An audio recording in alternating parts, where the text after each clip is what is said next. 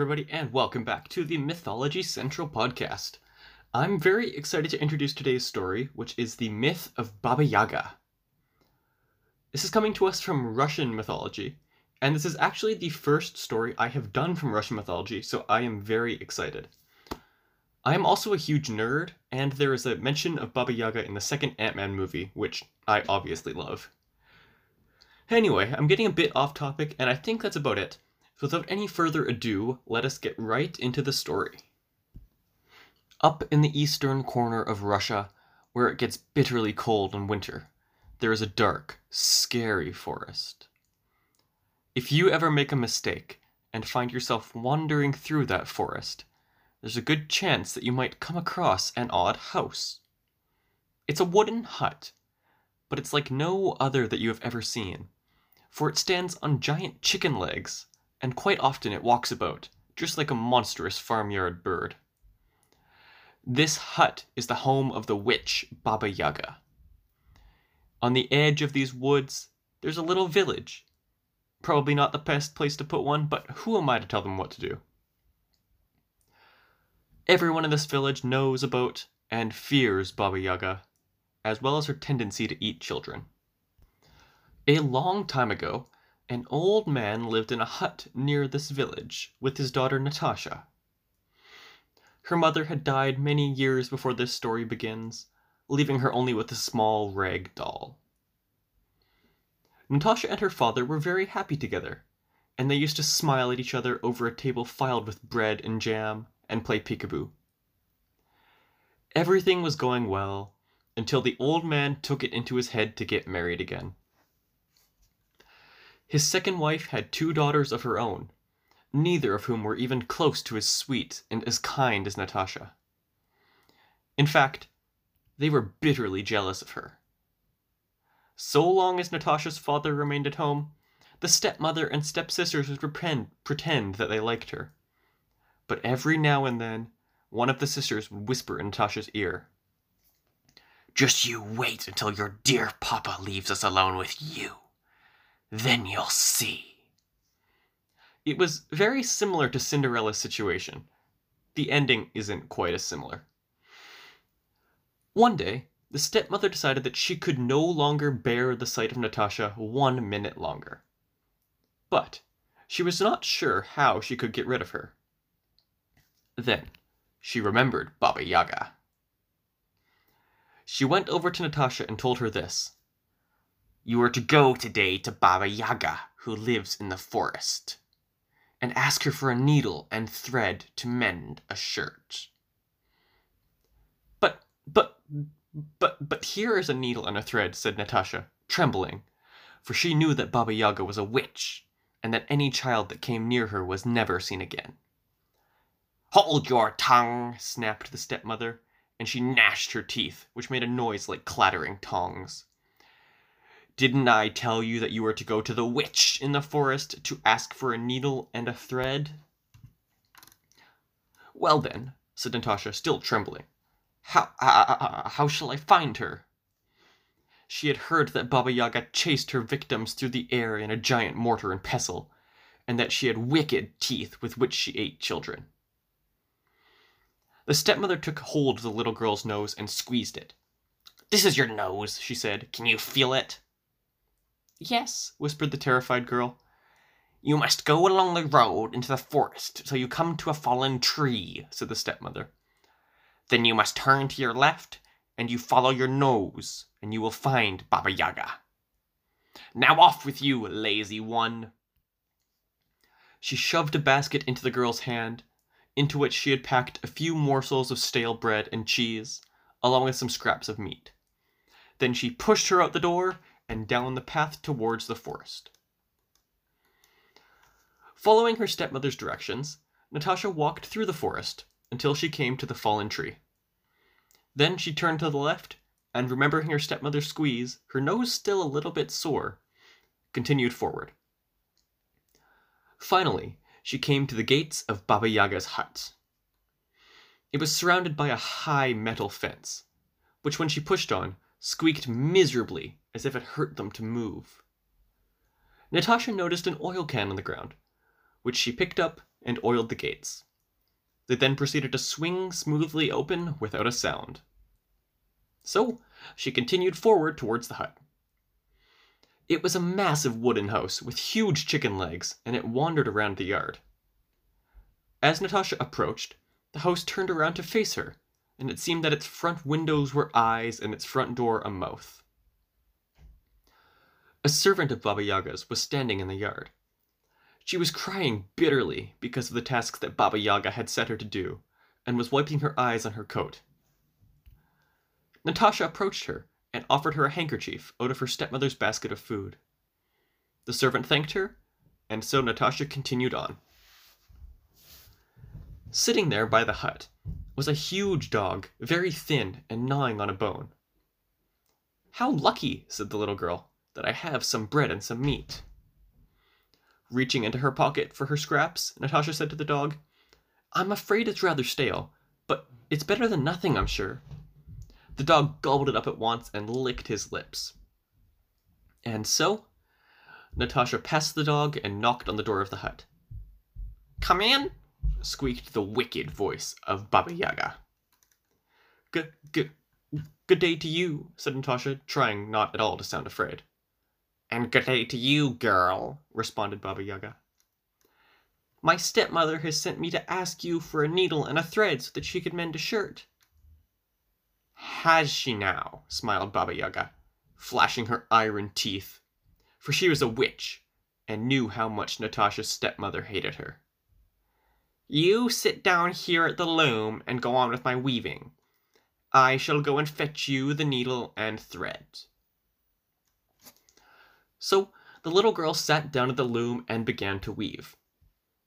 Baba Yaga whispered to her servant, Listen to me. Make the bath very hot and scrub my niece. Scrub her clean. I'll make a dainty meal of her, I will. The servant came in for the jug to gather the bath water, and Natasha said, Oh, I beg you, please, not please be not too quick in making the fire. And please carry the water for the bath in a bucket with holes so that the water will run through.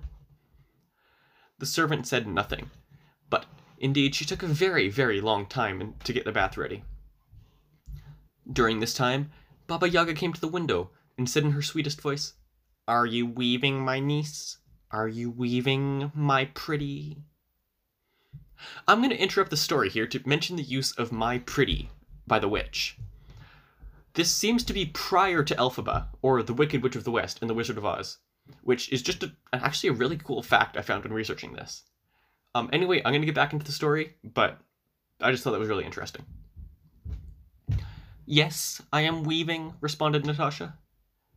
So Baba Yaga went away from the window, and the little girl spoke to the thin black cat who was watching the mouse hole. What are you doing? Watching for a mouse, said the thin black cat. I haven't had any dinner in three days.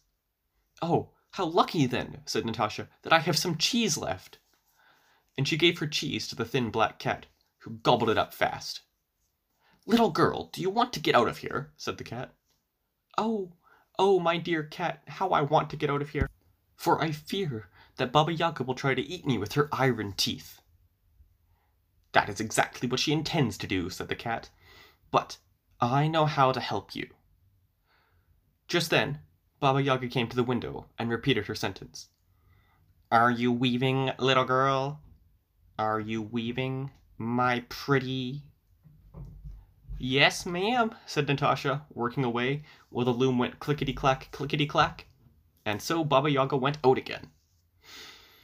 The thin black cat kept whispering to Natasha. There's a comb and a towel in the room that was prepared for your bath.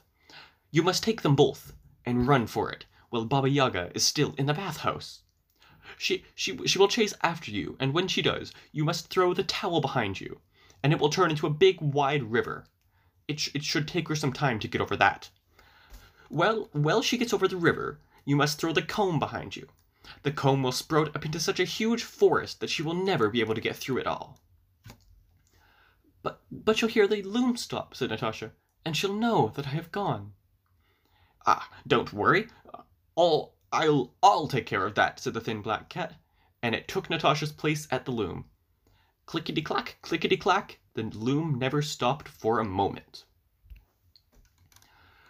Natasha looked to see that Baba Yaga was still in the bathhouse, and then she jumped out of the hut. The big dog leapt up with the intention to tear her to pieces.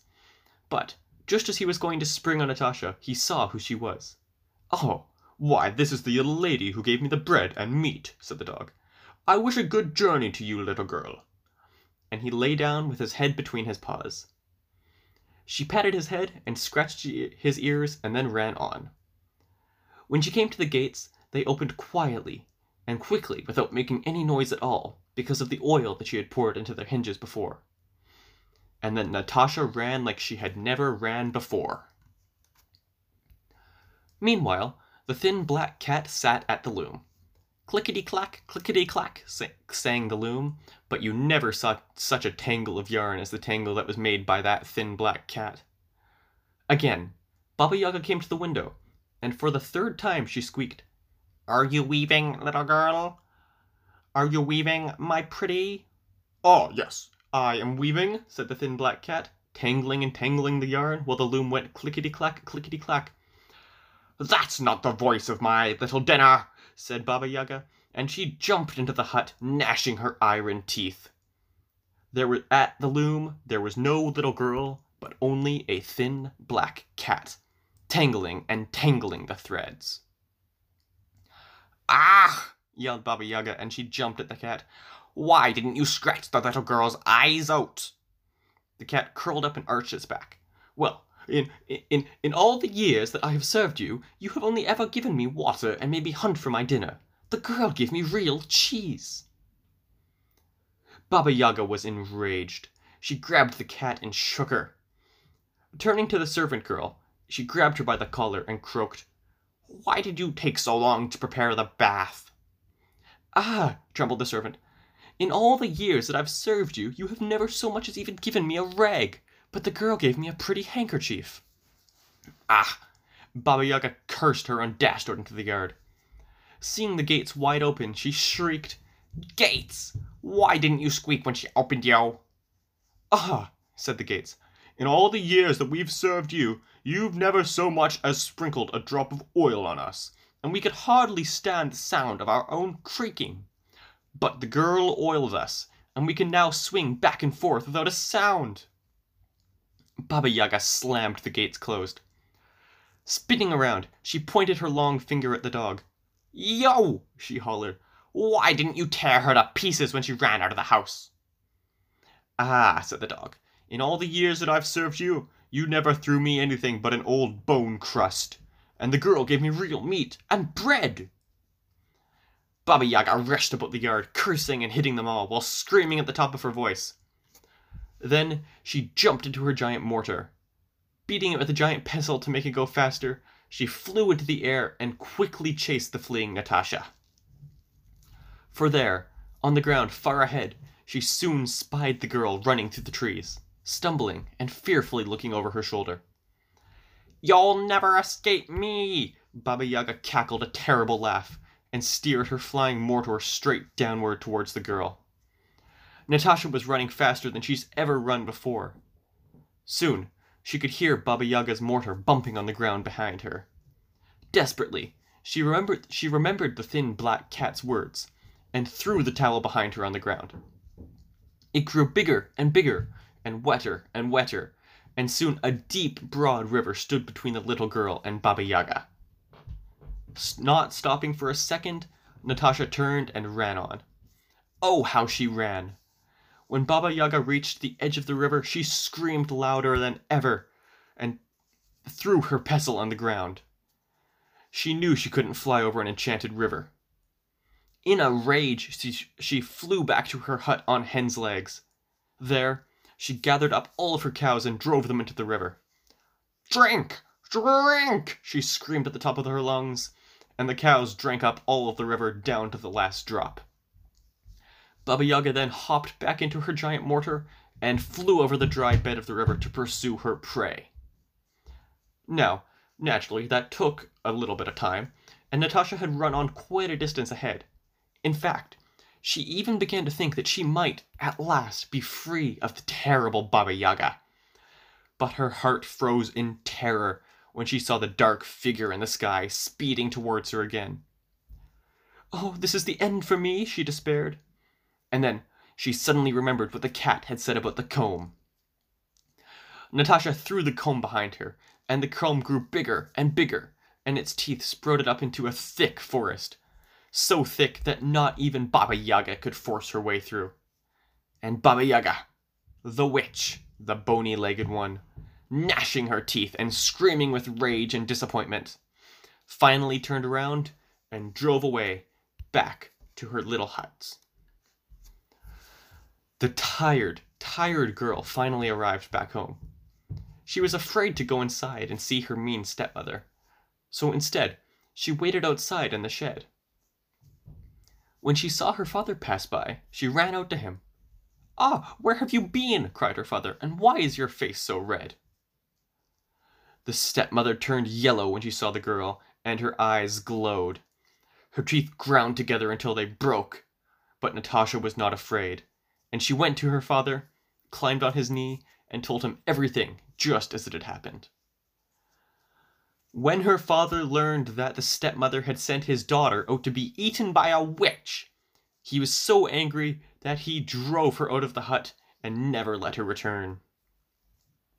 From then on, he took good care of Natasha and never let a stranger come between them. Over a table piled high with bread and jam, the father and daughter would once again play peekaboo, back and forth, and the two of them lived happily ever after. Isn't it nice when a myth ends like that? Like with instead of like brutal murder and rape? Anyway, that ends the Russian tale of Baba Yaga. However, there are still many amazing tales to come out of Russian mythology, along with many other myths from many other cultures. I would also like to give some credit to Arina Ashkina for the creative license on this tale. You can find me on social media at Owen45871 on Twitter and at Mythology Central on Instagram. I hope you enjoyed, and please be sure to check out next week's episode dropping Monday at 12 p.m. Mountain Time.